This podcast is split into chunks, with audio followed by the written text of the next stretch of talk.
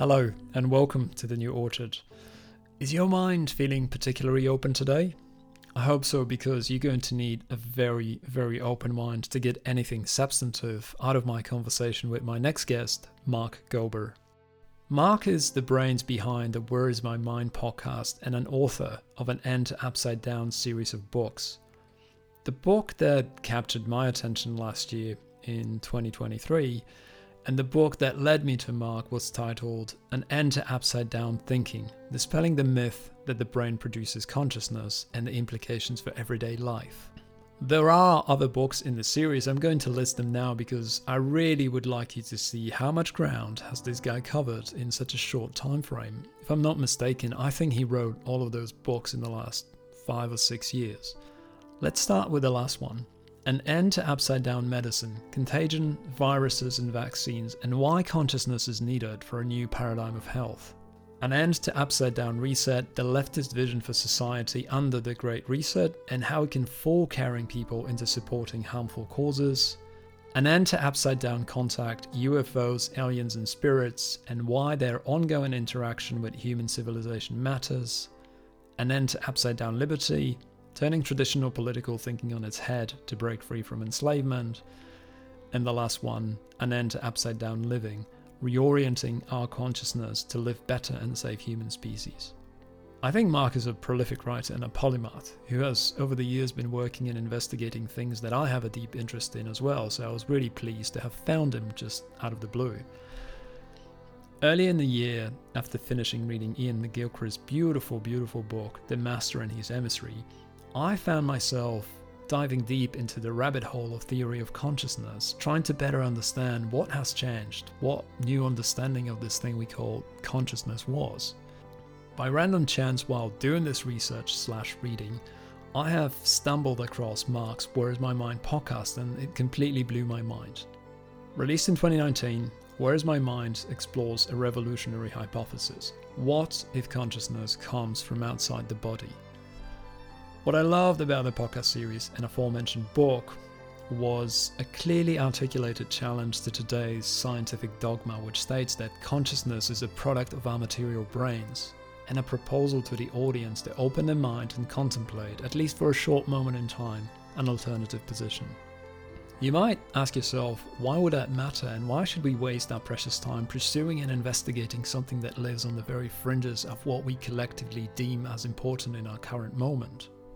To help with that question, Mark takes us on the journey of exploration, looking at different materialistically unexplained phenomena like telepathy, precognition, near-death experiences, after-death communications, remote viewing, and many more interesting psychic phenomena for which there is no space in the modern mainstream science or discourse.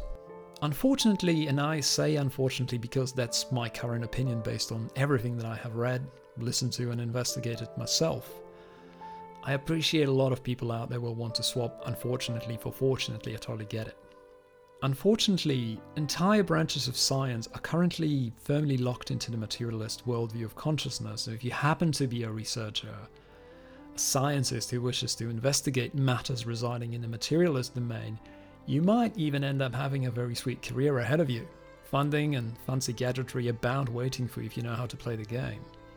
If you happen to sit on the other side, and if you're looking for a more complete picture of reality which encapsulates both the materialist and the non-materialist worldview, you will likely face serious levels of opposition in the mainstream institutions. And that is a simple fact. Personally, I have believed this for a relatively long time. I think the implications of upgrading a materialist scientific paradigm has the potential to totally and swiftly shift our collective worldview, impacting how we communicate, how we coexist with one another, how we treat each other, and ultimately how we die and transition to a different state of being. I know this sounds super crazy, but I stand by it and I truly believe it.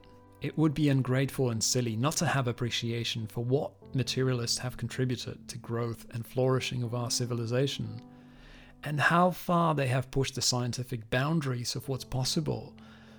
But at the same time, I can't really ignore the downsides. I can't brush aside all the negative externalities and unintended consequences when observing and analyzing the current state of the world, current state of our collective health, the ever-expanding footprint of technology taking us further away from what's foundationally human. Now, the reason why I wanted to bring Mark into the New Orchard was not so much to deep dive into his work in a granular detail. That's what his podcast and his books are there for. But to merely explore what made him do the work in the first place. What past experiences made him the man he is and essentially introduce him to the audience. I think Mark could have easily picked a different path for himself. A path of blissful ignorance and material indulgence. He's got the smarts to be successful at almost anything, but what he chose was the hard and tricky path, trying to find new truths and help people understand and benefit from the knowledge. Knowledge which, in our modern societies, has been obscured and relegated to the very fringes. One of the main reasons why I've started The New Orchard was to encourage people to support our guests by buying their products. A book, a Substack subscription, a pot of organic honey or some flour, whatever good and high quality stuff they make.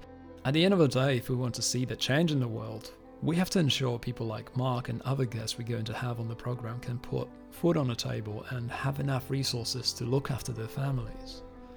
I strongly believe that reading An End to Upside Down Thinking and listening to Where Is My Mind podcast is going to open your eyes and mind to things that are not only extremely fascinating, but will also help you understand the potential of what a more complete view of reality could mean for all of us. A reality where materialist and metaphysical no longer battle out for total dominance, but combine into a new operating paradigm of understanding. Let me provide a quick example using near-death experiences described in one of the chapters of Mark's book. People who have experienced N D Es are as profoundly impacted and transformed as people who have had totally transformative and deeply spiritual ayahuasca, psilocybin and D M T experiences. In some extreme cases, they are brought back to life with almost a regret, having so much love and appreciation for what they have seen, felt and experienced on the other side. They completely lose the fear of dying, no matter what their circumstances are, and I think pollinating this kind of knowledge into our culture, into the mainstream, and perhaps even creating new or maybe even reviving old spiritual rituals for people who are awaiting certain death. Instead of terrifying them with million beeping sounds of hospital machines, could have the most profound impact on how we say goodbye to our loved ones and how we embrace death as another rite of passage on a bigger eternal journey into the deep unknown.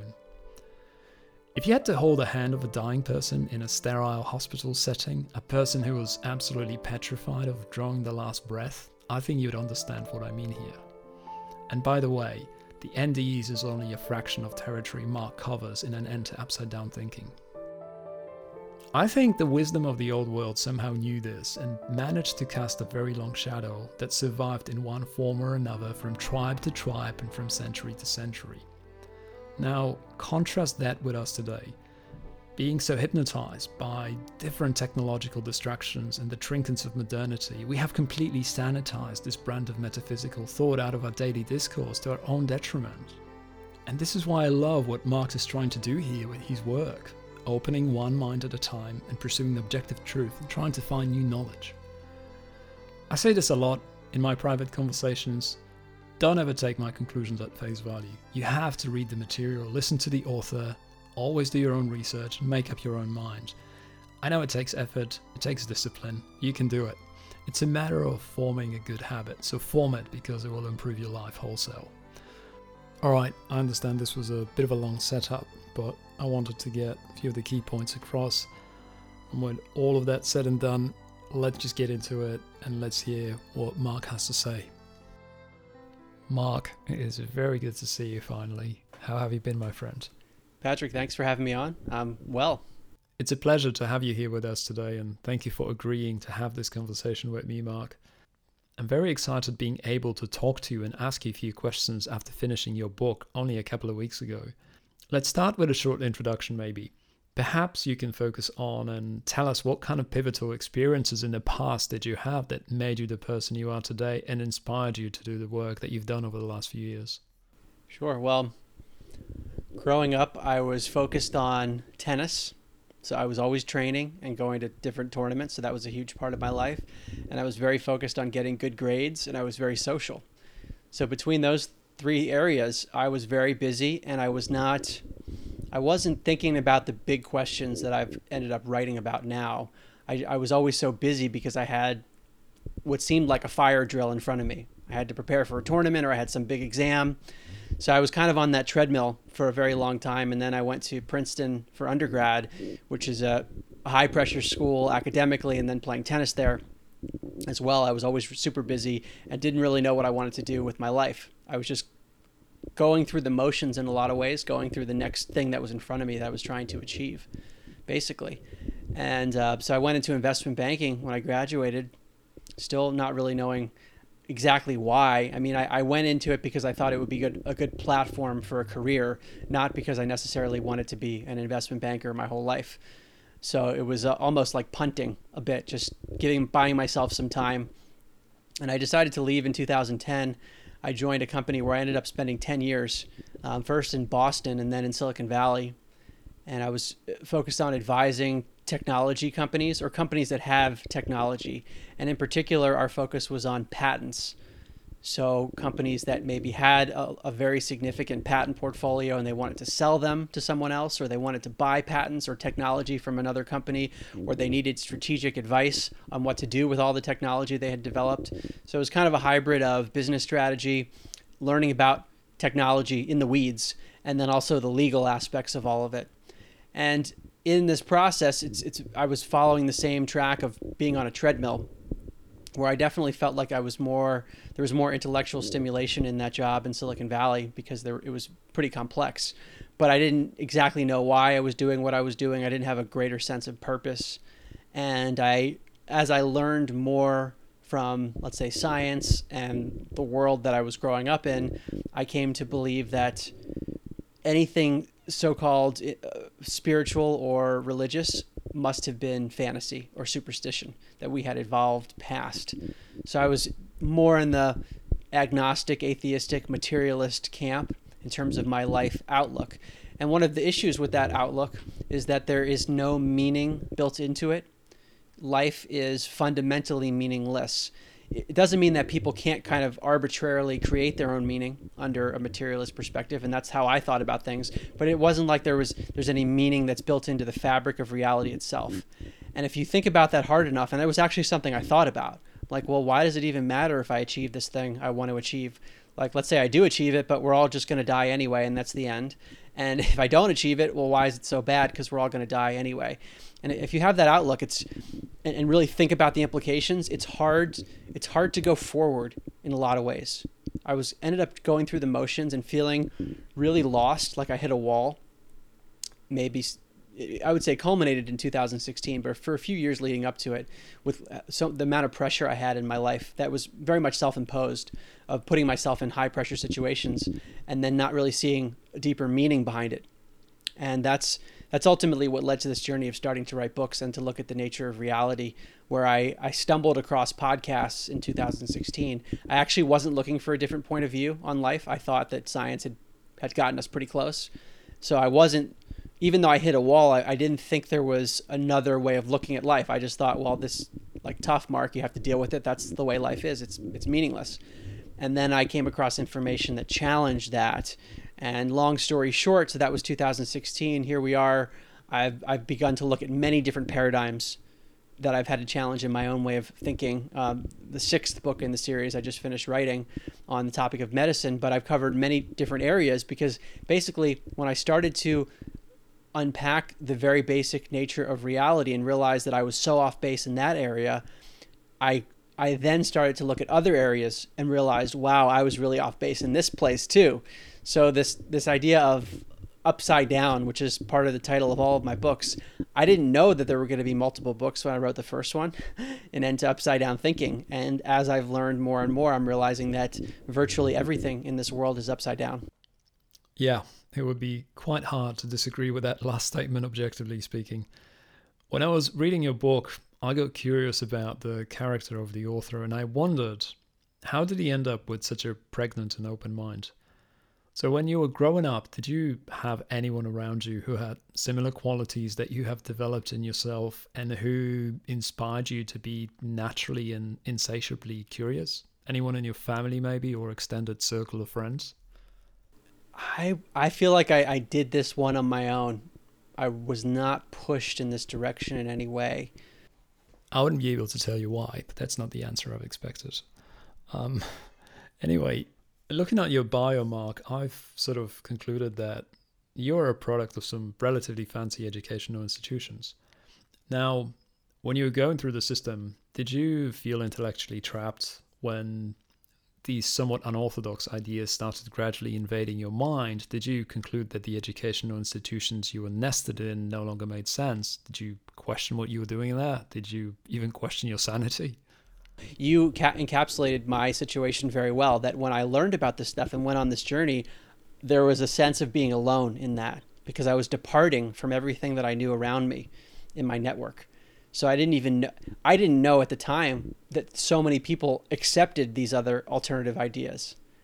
Now I know there's there are huge communities out there, but coming from where I was sitting, that was I, I, I thought I was going crazy, maybe that maybe that maybe I was missing something, and that's ultimately probably what, what led me to to feel like I could write a book, is that I had done so much research to actually convince myself that I wasn't totally crazy. I said, well, why don't I put this in, in one place, because uh, there might be other people that might feel crazy, or uh, they've only seen bits and pieces of the evidence and it's not enough for them to want to dive in. Would you say that by the time you finish with formal education and you reach the age of twenty-four, twenty-five, you're firmly locked in to the, into the materialist worldview and the scientific method? Yeah, well, I would say I was materialist probably even before twenty-five-ish. I mean, it was embedded in the education system. It's often not stated, but anything that's spiritual or religious is, is kind of treated differently. It's treated as like, well, we don't think that way anymore. So that's that. There was a subtle imprinting in from through my education as I went through the system, and then um, so I think that I became increasingly set in a materialist worldview. I do remember around twenty-five, though, that when I moved, first moved to Boston at the new firm, I, I started reading for fun a little more, just to, to do something outside of work, because I was so used to working all the time. And the types of books I, I was drawn to were more on the uh, materialist side. Like I loved Richard Dawkins's book, The God Delusion, which in, he actually does make some good critiques of like the blind belief of certain religions. But I was like all in on what he was saying. I'm like, this is the most brilliant thing. And he's ultimately a hardcore materialist, atheist. So the more I learned from that perspective, let's say in my mid twenties, I was like, yeah, this is definitely, this is the way to think about life. And then a few years later, everything changed. Oh, same here. I was, I was all in on God Delusion when I was young. Can't exactly remember when the book came out, feels like fifteen, twenty years ago, but I vividly remember being very impressed by Dawkins and his persuasive arguments. He's a sharp and ruthless writer who makes absolutely no space for anything that can't be scientifically proven. Going back to your studies for a brief moment, I'm wondering, when you were consuming materialist science and reading the famous atheists, what were you impressed with most? Yeah, there's something compelling about the logic. For whatever reason, I was drawn to it. They were they were rational thinkers, and they wanted evidence for everything. The hole that I didn't realize until later was that there is evidence for other phenomena that they just don't, don't talk about, or they demean it because it doesn't fit their worldview. And then secondly, there are philosophical arguments that actually are more compelling than the ones they make about the nature of consciousness. And Doctor Bernardo Kastrup is one of my favorite thinkers in this area. He he makes just a strictly philosophical argument for a transcendent consciousness that we're all a part of, and, and makes the case that it's actually superior and more parsimonious than the materialist worldview. So the the hardcore atheistic community presents an argument, but I think there's a lot that's actually lacking. And if it, if that other information had been presented alongside, there might be more people to uh, engage with it. Yeah, I've been thinking about that a fair bit, trying to sort of better comprehend the incentive structure powering such behavior.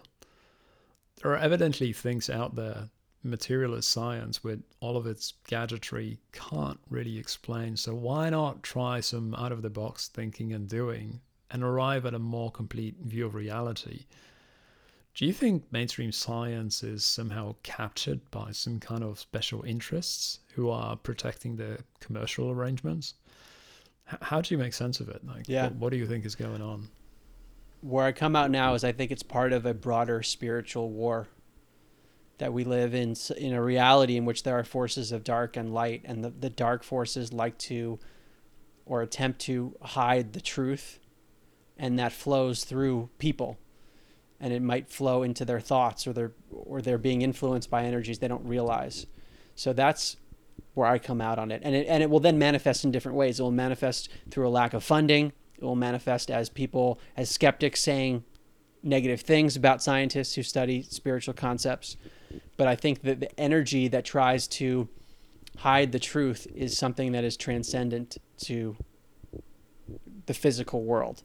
That's the best I can come up with. Can I want to add one thing to that? Um, it's something I actually talk about in my new book on medicine. Um, there is a, a Catholic priest who speaks about demonic possession. So he's he's an exorcist. And there are some people that have actually done this, and they see the same patterns over and over again where a person's actually possessed by an external spirit. And very bizarre things happen in terms of the way they speak. Sometimes the room gets cold. So there's an area of, of research which suggests this is a rare phenomenon, but it seems to be legitimate sometimes.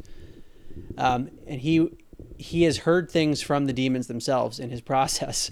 And what some of them say is that they're they are sent to possess a person, and if the person survives, then that person becomes holy. So it actually ends up sanctifying the person through this horrific act. And this that theme I've heard in other areas in, in, in different ways. The idea that darkness is actually a stimulant of evolution, or that it needs to come up to be transmuted into something tr- closer to the truth or closer to the light. So when we see anything that is um, a suppression of truth, it's an opportunity in some way to transcend it and get to a higher level. So that's another way that I look at anything that seems horrific in the world, like it is horrific. And then at the same time, there's maybe a deeper purpose or a deeper opportunity that can be gleaned from it.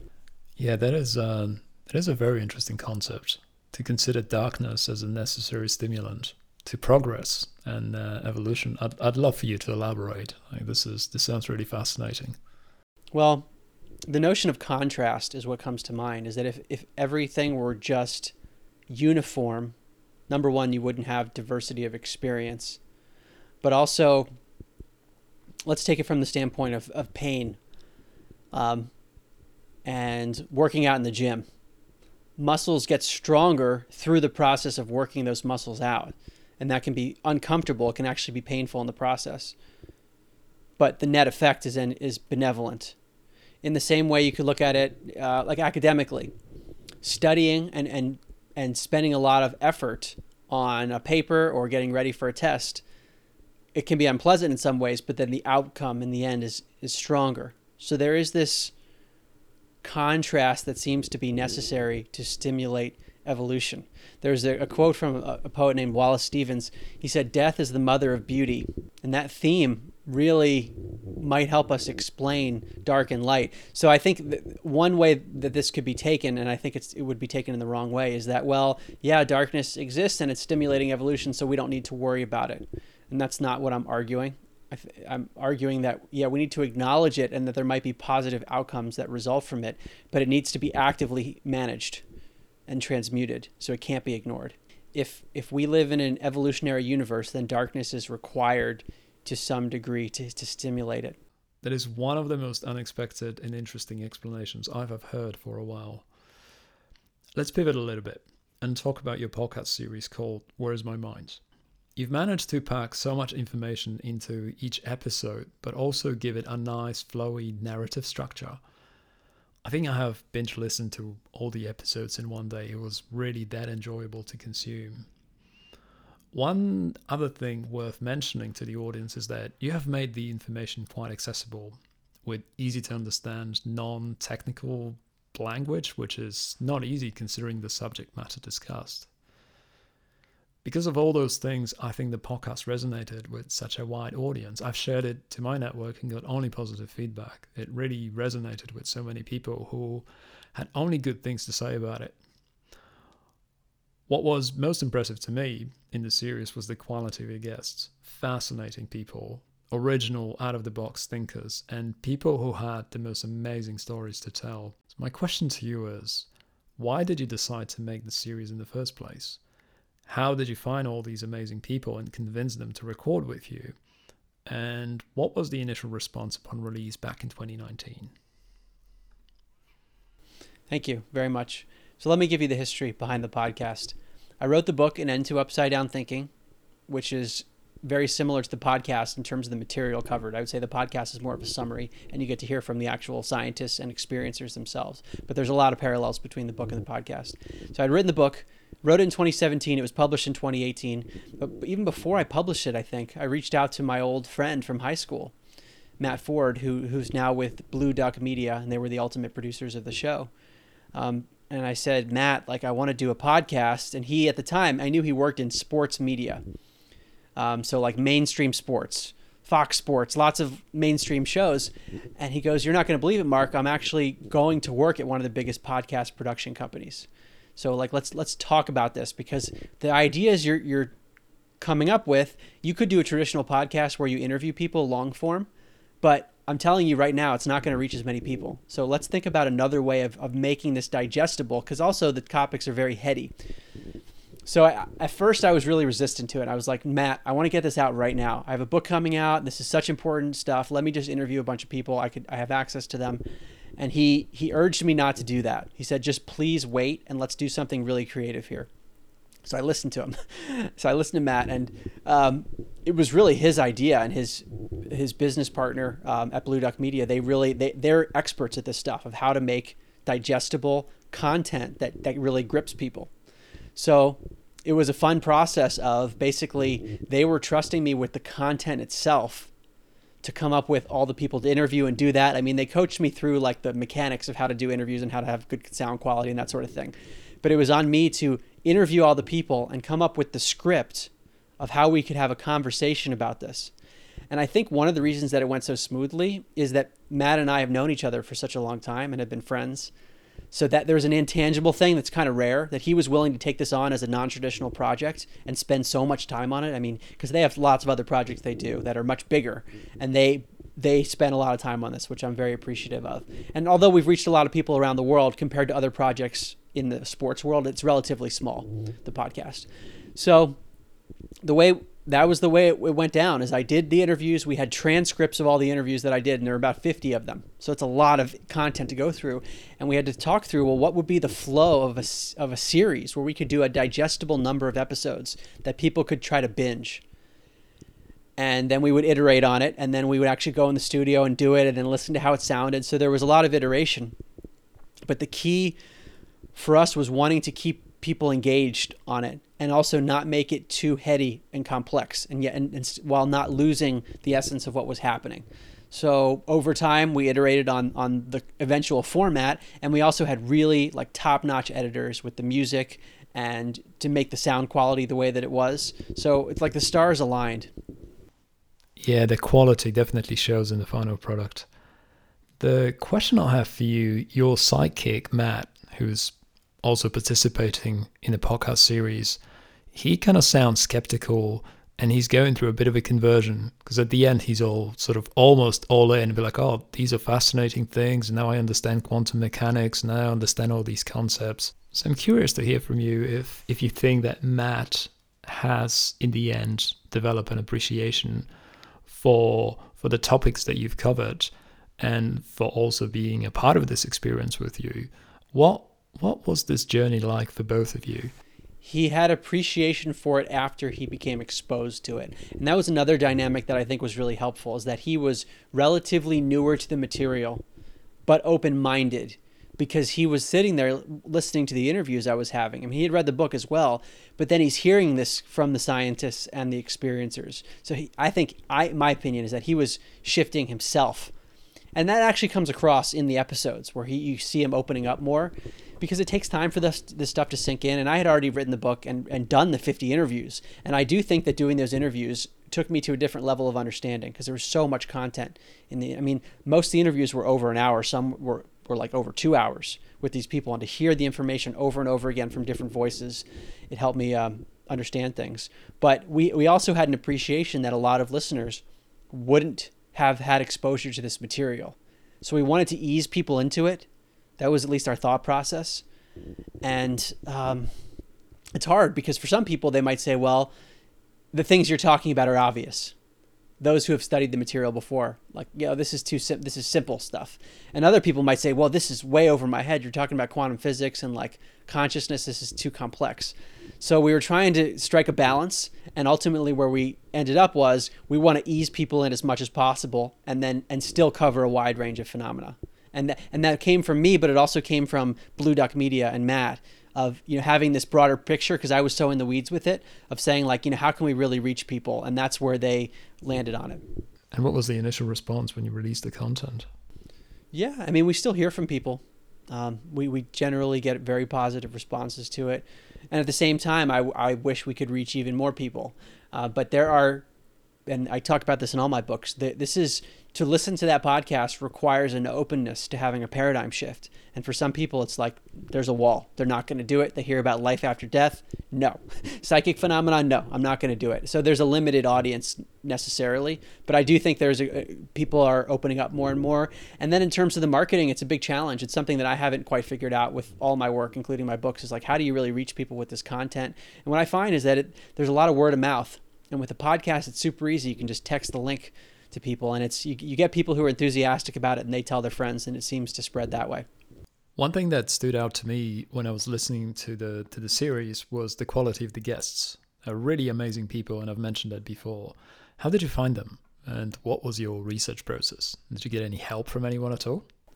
I reached out to them, but I initially found them because I had done a lot of research. So I knew the people that I wanted to interview, and I knew the general areas that I wanted to cover. And I said, Matt, these are the top people. And then I figured once I got a few big names, it would be much easier to get other big names. The other thing that really helped is that for my book, I had endorsements from a, a wide range of, of the scientists. So I already had contact with them because they had read my first book and, and supported it with a quotation that I like put on the cover and stuff. So those people were easy to get. And then once I had those people, I could reach out to others and say, hey, look, X, Y, and Z, they, they're on this podcast, and people sign up quickly. They say, I want to be part of that too. So uh, it, it, it, that part was very seamless. Yeah, that actually sounds pretty straightforward. I want to ask you, out of the fifty, I think you've, you've mentioned that you've conducted about fifty interviews. So out of the fifty plus interviews that you've conducted, do you have one that stood out the most, one that blew your mind the most? I'm just kind of sort of keen to better understand which one's your favorite. All of the people that had near-death experiences, those, all of them affected me pro, in a very profound way. And the one that stands out is the one with Dannion Brinkley, which is available on YouTube in its entirety. It's like about an hour and a half long. Uh, he had four near-death experiences in his life. He was struck by lightning, um, open heart surgery twice, and brain surgery once. And each time he was in this other realm and had a life review where he went through his entire life from the beginning and relived it through the eyes of each person that he affected, um, including his time in Vietnam when he was killing people. And he got to feel what it was like to be the person he killed, and then also their children. And he got to feel the pain of all those people. So when I, when you, it's like I had read those things, I had heard other interviews, but as I was having those conversations, I was shifting for sure. Yeah, Brinkley's case is incredible. Uh, it really is truly incredible. I have listened to a bunch of interviews that he's done over the years. I think most of them are available on YouTube, and uh, he has gone through incredible experiences. That's that's for sure. Something very, very special and unique uh, about his story. Reading about N D Es in, in your book, in An End to Upside Down Thinking, really triggered me to do more research in the N D E space, uh, which I have been over the last few months.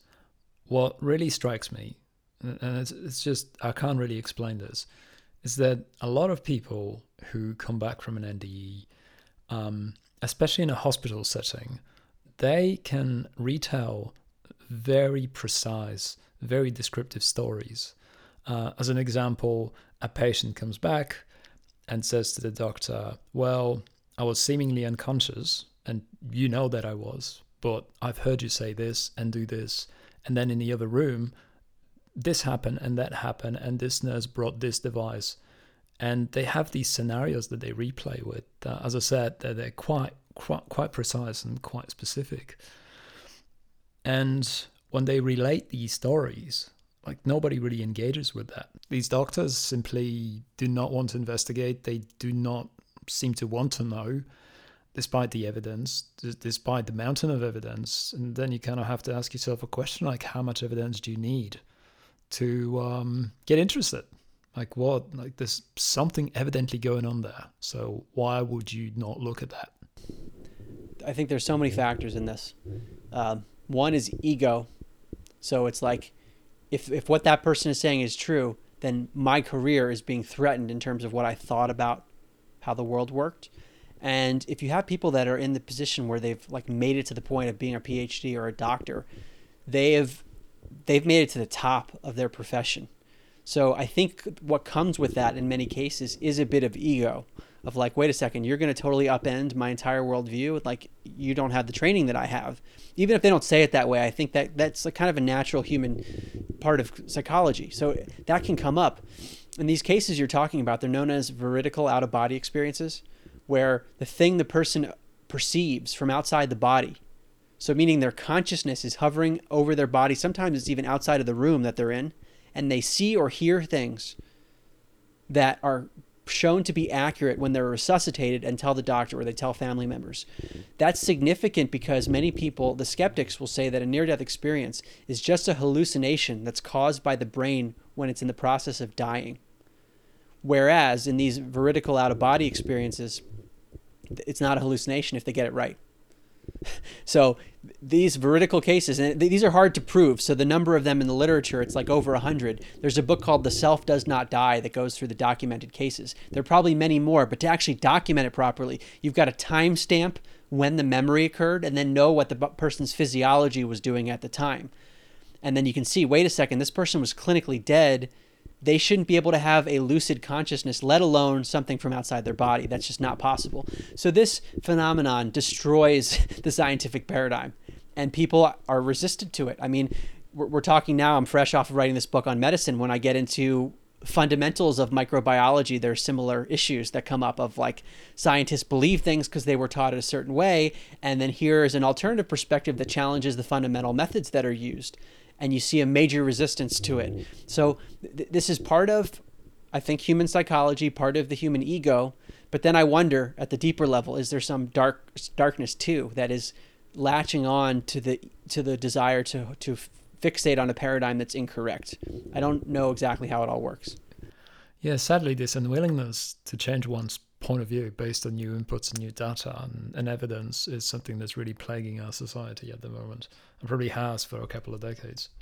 I'm fairly certain that if you were to survey um, a, a big part of society with a simple question around, you know, what professions are the most curious professions, they would say, yes, doctors, they are like the most curious, open-minded people because they have to doctor, right? That's that's that's what it means. You kind of tinker with things, and you, like, how can you do that without being curious? And your scientists and your researchers, they are the most curious people, but that's sadly really not the case. And I think we need to move away from that perception because there's implicit trust that we can outsource our curiosity to these groups of people, and they'll do the hard work and they'll discover the truth for us.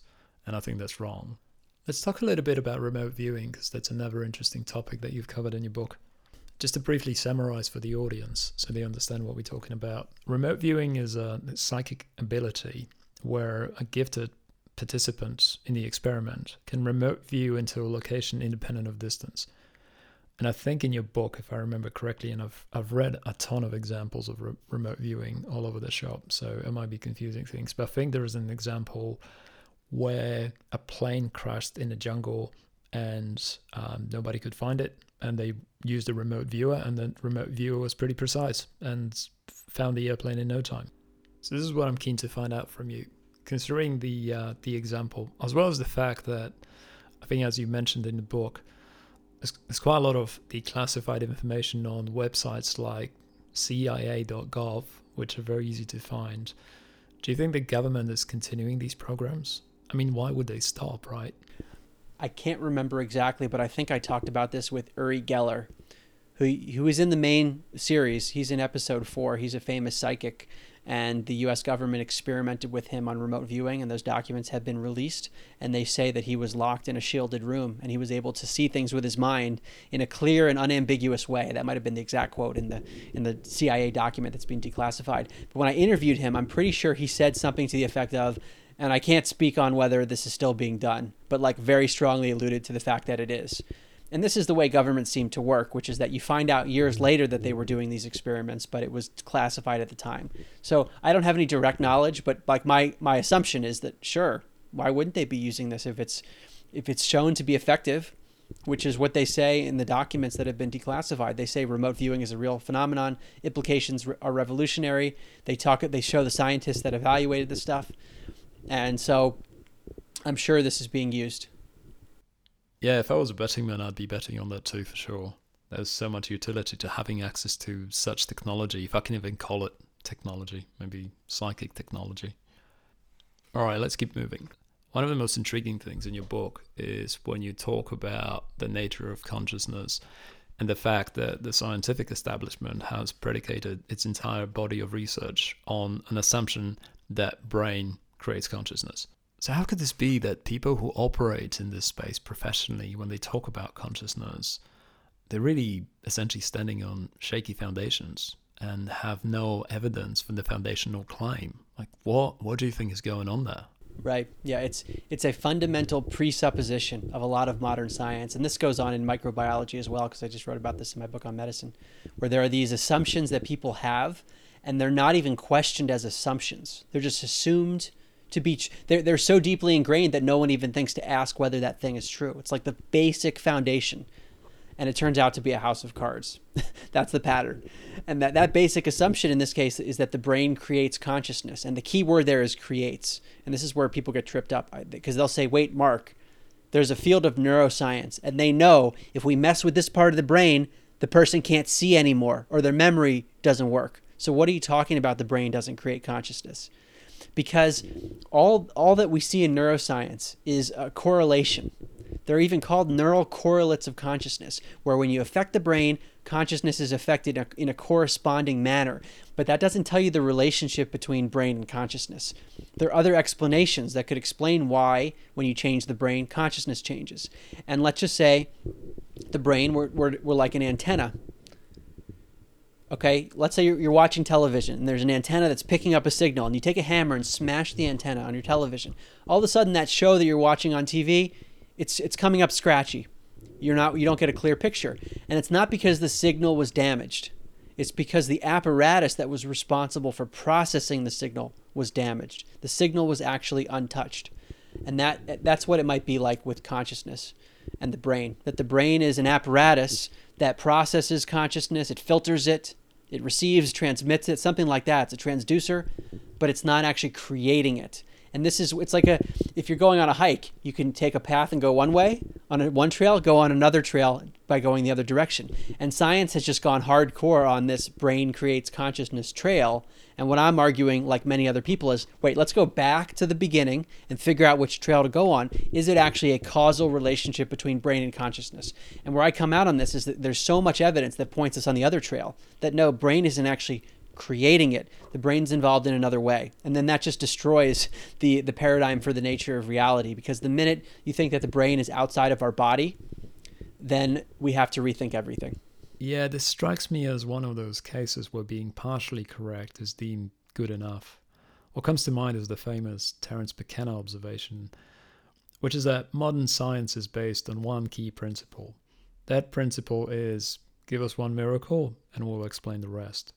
And what he means by the miracle here is the appearance of all the mass and energy in the universe and all the laws that govern it in a single instance from nothing. People who work from that implicit assumption that material brain originates consciousness can build experimental process and hardware that provides evidence for that claim exactly. And the anomalies they encounter simply get brushed aside as irrelevant or statistically insignificant. What's hard to rationalize, and I keep going back to the same thing here in this conversation again and again, is that why, as a curious person, you'd not be interested in finding a more complete model that explains all of it, even accounting for the anomalies on the fringes. I, I just, I don't get it. Maybe scientists in this space do think about that, but for whatever reason choose not to openly disclose that they are. I don't know. Yeah, well, it's it's an industry. All these things, and it happens in medicine. It happens in, in everything. That there is a, there is a financial interest in certain assumptions not being questioned. And what my interest has been is looking back at all the foundational assumptions and asking, like, wait, I've always thought this thing to be true. How is it that I really know for sure that this thing is true? And when I started asking that question, then I realized actually I'm not that certain about it uh, beyond, well, a lot of smart people said it's true. Well, okay, what are they basing that on? And then you see, like, well, where's the footnote for that thing that they said? The footnote doesn't actually exist. Wait, they actually haven't studied this in a scientific manner where they've run things properly. I'm, I'm making generalizations, but there is this pattern here that I'm finding in many other areas. Yeah, it's hard to disagree with that. At the end of the day, the footnote for so many critical elements not existing is more common than one might think. In so many instances, it's kind of turtles all the way down. I don't know if you've noticed this, but in my view, there has been an accelerated shift away from epistemic humility towards more dogmatic sort of fixed determinism. I'm not, I'm not sure if I'm actually verbalizing this properly. There seems to be less and less space for conversation, for challenging norms and conventions, no space for expression of any type of skepticism. It's a strangely dark state of affairs where so-called truth and fact are handed down to the public on a plate. One must ingest that truth, never question it, or face all kinds of cancellations. I actually really feel for people who are in the science world and they can't really speak their minds. This was so incredibly evident, really, on the surface um, over the last three, four, five years. I've got another question for you, which I think you might find interesting, as as opposed to all the previous questions today. um, I hope this is going to make sense. The question is about language and its adequacy to explain the non-materialist and the mystical. In An End to Upside Down Thinking, you are grappling with some seriously mind-bending concepts that are not present in the mainstream conversation at all. In order to get things across, you default to materialist scientific concepts and language. You talk about quantum mechanics, particle entanglement, and things of that nature. So when you're researching and writing the book and working on your podcast, did you ever find yourself in a spot where you thought that your linguistic toolkit is simply inadequate, where language is simply too limited to convey some of the ideas you were trying to shape into cohesive sentences? Like, how how did that experience feel in the moment? How did you think about that? Yeah, that's a great question. It's a fundamental, it's like a philosophy of science is basically what you're talking about. How is it that we can learn about things, about the nature of reality? And the scientific method has been the preferred method in recent history, and there are benefits to it. But there's a fundamental issue with the scientific method. It tries to isolate variables and then look at re- end results. So you have an independent variable, you run controls, and you see what the what, what the result is. And um, you can't control for consciousness. If consciousness is outside the brain, or if consciousness is the basis of reality, then in every single experiment, C equals question mark. So we got a problem there. So we're going to be, we're, it's, it's going to be limited inherently. But I think what you're talking about is, is slightly different and really important. Like, a lot of these phenomena, we cannot study using the scientific method, or it's really hard to, to run, to actually isolate a variable, to run the proper controls, because they're ephemeral. And sometimes they're non-physical, and literally they have to be experienced by someone. So if someone's in a, it could be a psychedelic state, it could be in a near-death experience, we can look at anecdotal accounts, but the problem that science has is that those anecdotes don't, don't have the proper controls that they would like to see. So where I come out is, like, if we can use the scientific method, let's do it to the best of our ability and acknowledge the shortcomings. But then we also have to expand into these other areas where it's not going to appeal to certain materialist scientists, but the evidence can't be ignored when it starts to pile up. Like, it has to be, it has to be looked at at least, and new hypotheses have to be generated. And that's just not happening enough. All right, let me ask you this. When I got to the final chapter in your book, as well as when I listened to the last episode of the podcast, I thought the message that you've encapsulated in both instances was inherently positive. It was a message that carried a lot of hope. Now, you've released the podcast in twenty nineteen, which was a couple of years ago. How positive and hopeful do you feel in twenty twenty-three? It's a very good point, Patrick. Podcast came out in twenty nineteen, fall of twenty nineteen. And at that point, I had written one book and did a podcast series. And now I've written five more on top of the first one. And a large reason for writing more is that there's nuance to this notion of hope and what our future holds for us, because there is the dark and the light, like we talked about before. And I think a lot of a lot of the spiritual community, to just generalize, can get caught up in the light aspect, which is very apparent when you look at transcendent states of consciousness and you look at the majority of near-death experiences. There are some, a small percentage of near-death experiences that are very negative and hellish, so that exists too.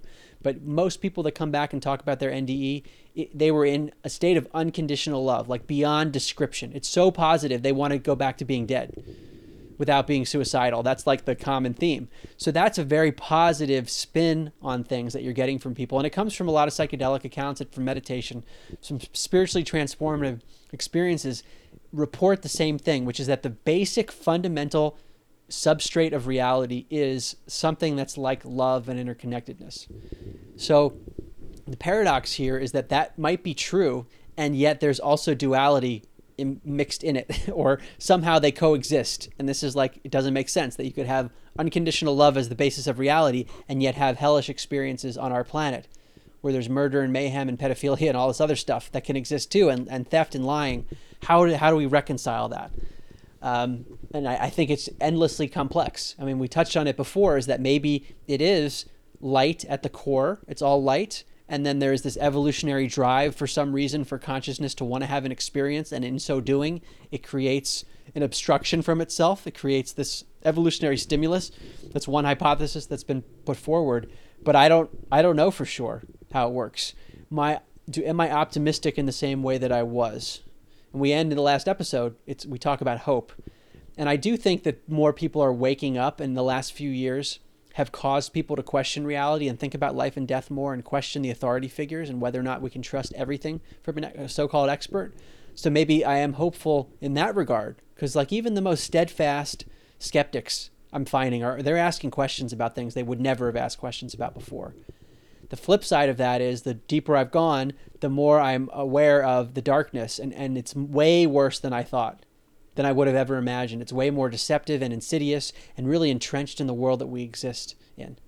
So that part of me is maybe more pessimistic, like we have to wake up on many levels, and maybe people are waking up on one level or this other one, but like there's some deep stuff that has to be overturned in our thinking if we want to progress. So in that regard, maybe I'm more pessimistic than I was in two thousand nineteen. I had an inkling that that's going to be your answer. And that's due to the fact that over the last few years, the curtain, this thick curtain, has lifted so much and has ultimately uncovered such a vast landscape of darkness, if you like. But at the end of the day, I think one has to stay positive and optimistic and continue doing good work, which I personally believe you do. And that ultimately has to be the trick over the long run.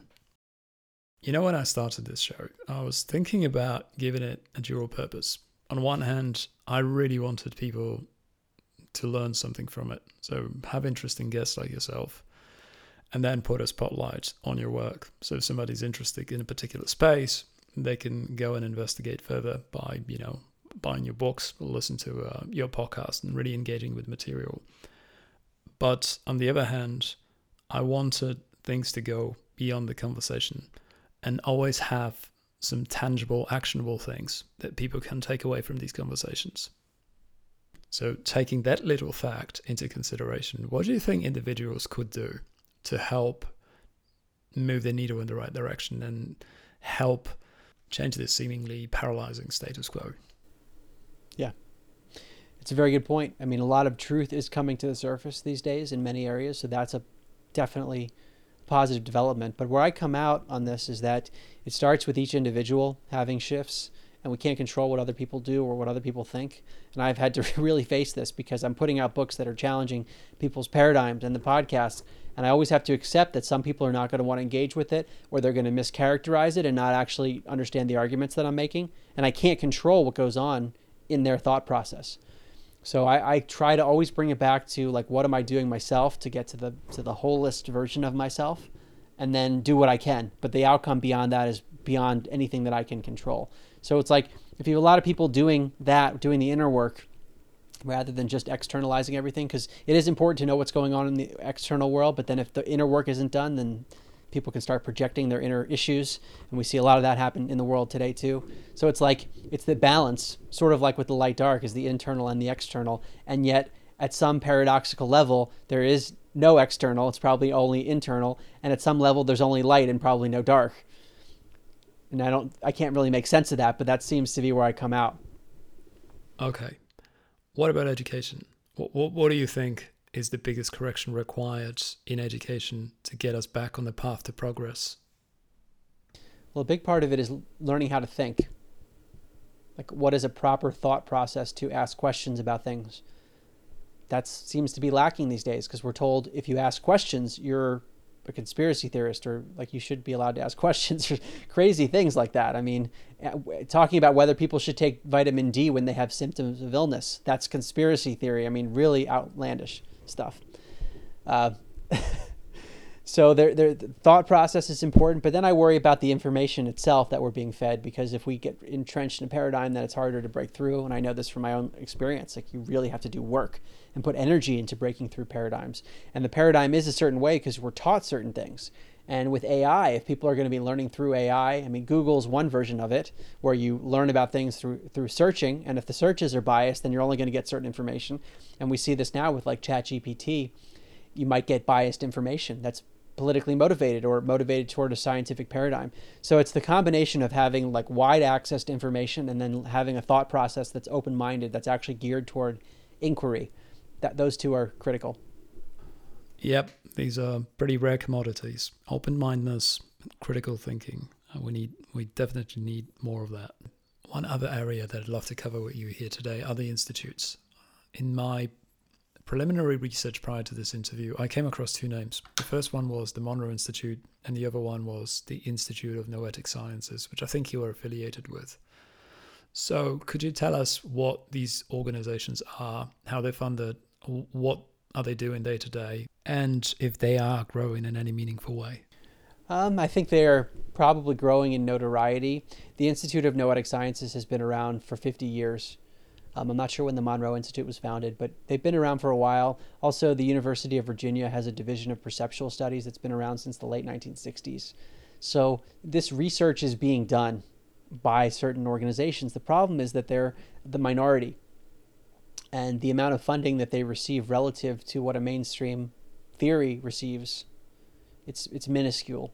So that's a, a big challenge. It's a challenge on the funding side, but also on the side of the scientists, because you need a scientist who's willing to break the mold. And it could be devastating to one's career to say, hey, I want to look into whether remote viewing is real. Like, just doing that, you could be damaging your career. So it's like you need to find scientists that are brave, and then you need the funding to match it. I mean, maybe if the funding were there first, there would be scientists who would say, okay, I'll do it. But it's uh, it's there's a, the, the scale needs to be tipped more in the direction of these alternative ideas. Yes, one hundred percent. Tipping that scale is going to take a lot of effort, and a lot of people will have to get involved, but ultimately it is a fight worth fighting. Earlier today, you've um, talked to us a little bit about the Institute of Noetic Sciences, which is great. I also believe um, in our previous conversation, you've mentioned something about the University of Virginia as well. Now, these guys have a department called Division of Perceptual Studies. I think that's what it's called. Could you tell us what you know about it? Who founded it? Who's running it? What kind of research are they conducting day to day? It was founded in the late nineteen sixties by a very credible psychiatrist. His name was Doctor Ian Stevenson, and he was doing reach, research as a psychiatrist on children that had memories of a life that was not their own, basically. And he was doing rigorous research into this topic, looking at historical records to see if it lined up with what the kids said, looking at medical records, because sometimes the kids would have birthmarks and physical defects that they claimed were from this past life, like the way in which the person died in the past life. And then in the current child's life, they would have these bodily issues. And he was able to find evidence for this stuff. And it, like reading his books, he's like where uh, reincarnation and biology intersect. He has this two-part series. They're about a thousand pages each. I mean, massive books on that topic. And then he's written a bunch of other ones too. So he was a rigorous scientist and a doctor. So because of his credibility, this department has been allowed to persist for a long time. But I think, like anything in this area, there's always pushback. And um, you would maybe have expected organizations like this to have grown more over many decades, and they've still remained the minority. Do you know if any work in this category is being conducted outside of the U S?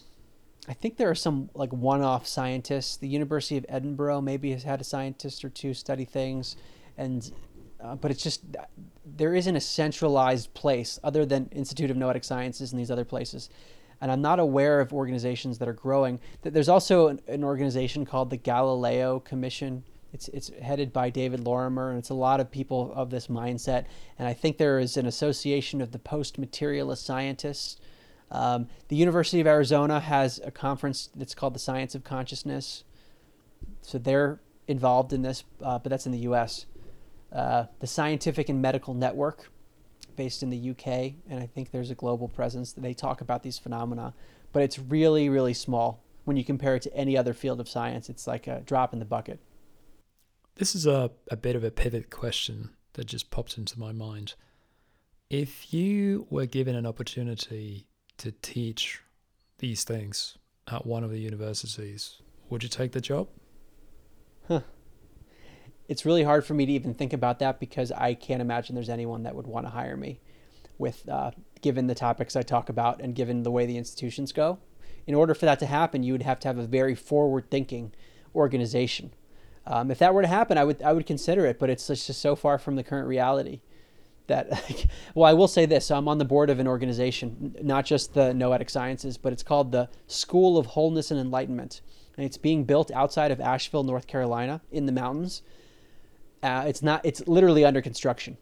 So hopefully it'll be done soon. But it, the, the goal there is to be able, is for people to be able to teach on spiritual topics, topics that will help transform the planet in a very positive way, as it relates not just to spirituality, but also to business and other areas too. So that's a place where people like me or, or others could teach, but it's more like in a workshop fashion or a conference. I think what you're talking about is like at a, a place that's a more traditional school, and so far no opportunities have come up, and I'm not totally surprised given the state of the world. And we, we've only talked about consciousness today. I've, I've written about other things that are very controversial, so it's like you would need to have someone that's willing to engage in, in really questioning the foundations of other areas too. I really love the idea of that school that you've just described, and it's so good that somebody decided to put the money together and actually build a physical place and just get going with it. That's uh, that's really awesome. All right, Mark, I think this is a very good place for us to wrap up. We've agreed to chat for one hour today, and we're getting very close to that first hour. My intention today was to put a bit of a spotlight on a fraction of, of the work that you've produced, and I think we've done that relatively successfully. So tell us, please, what is the best way to find you, how to stay close to your work, where are you posting, and how to keep an eye on all the good work that you'll be doing in the near future? Sure. Well, my website is a good place to start. It's my name, mark gober dot com, G O M A R K G O B E R dot com. My books are all on Amazon. You can get them in hard copy, Kindle, or Audible format. And um, yeah, the books are uh, An End to Upside Down Thinking, the one we talked about today, An End to Upside Down Living, which is about how to think about living life from this perspective, An End to Upside Down Liberty, which is like on political and economic theory, An End to Upside Down Contact, which is about contact with non-human intelligence, uh, An End to the Upside Down Reset, which is about the World Economic Forum's Great Reset, their vision for society that they've explicitly talked about, and the most recent one, An End to Upside Down Medicine, which challenges the allopathic model. So those are all available. And also my podcast, Where Is My Mind? You can get that on all the major players. It is an eight-episode series. Uh, even though we did it in two thousand nineteen, the concepts are still relevant today, so it's something you could easily check out. And we tried to make it short and bingeable so you could digest it quickly. Wonderful stuff, Mark. Thank you so much for making time for me. I have thoroughly enjoyed reading your book, and I equally enjoyed this conversation today. Hopefully we can keep in touch and get you back for another chat next year. I mean, you've written so much stuff. You've got so many books. Um, I'd be very, very keen to talk to you again. In the meantime, all the best with the work and all your projects. To me, you're making a big impact. You're helping people to understand certain things that are not being present and discussed in the mainstream. And I sincerely hope you will continue with your efforts for a very, very long time. Good luck with everything, and see you soon. Thank you very much. Thanks for having me, Patrick. So there you have it. Hope you have enjoyed this interview with Mark Gober as much as I have, and that you have found the man and his work interesting, inspiring, and intriguing. Do check out Mark's An End to Upside Down Thinking. It will open your mind to a whole new reality full of possibility, and it's a book full of mind-bending facts and stories. Also, do give Where Is My Mind podcast a go. It will not disappoint you. I guarantee you that. Thank you for your attention today, and see you next time.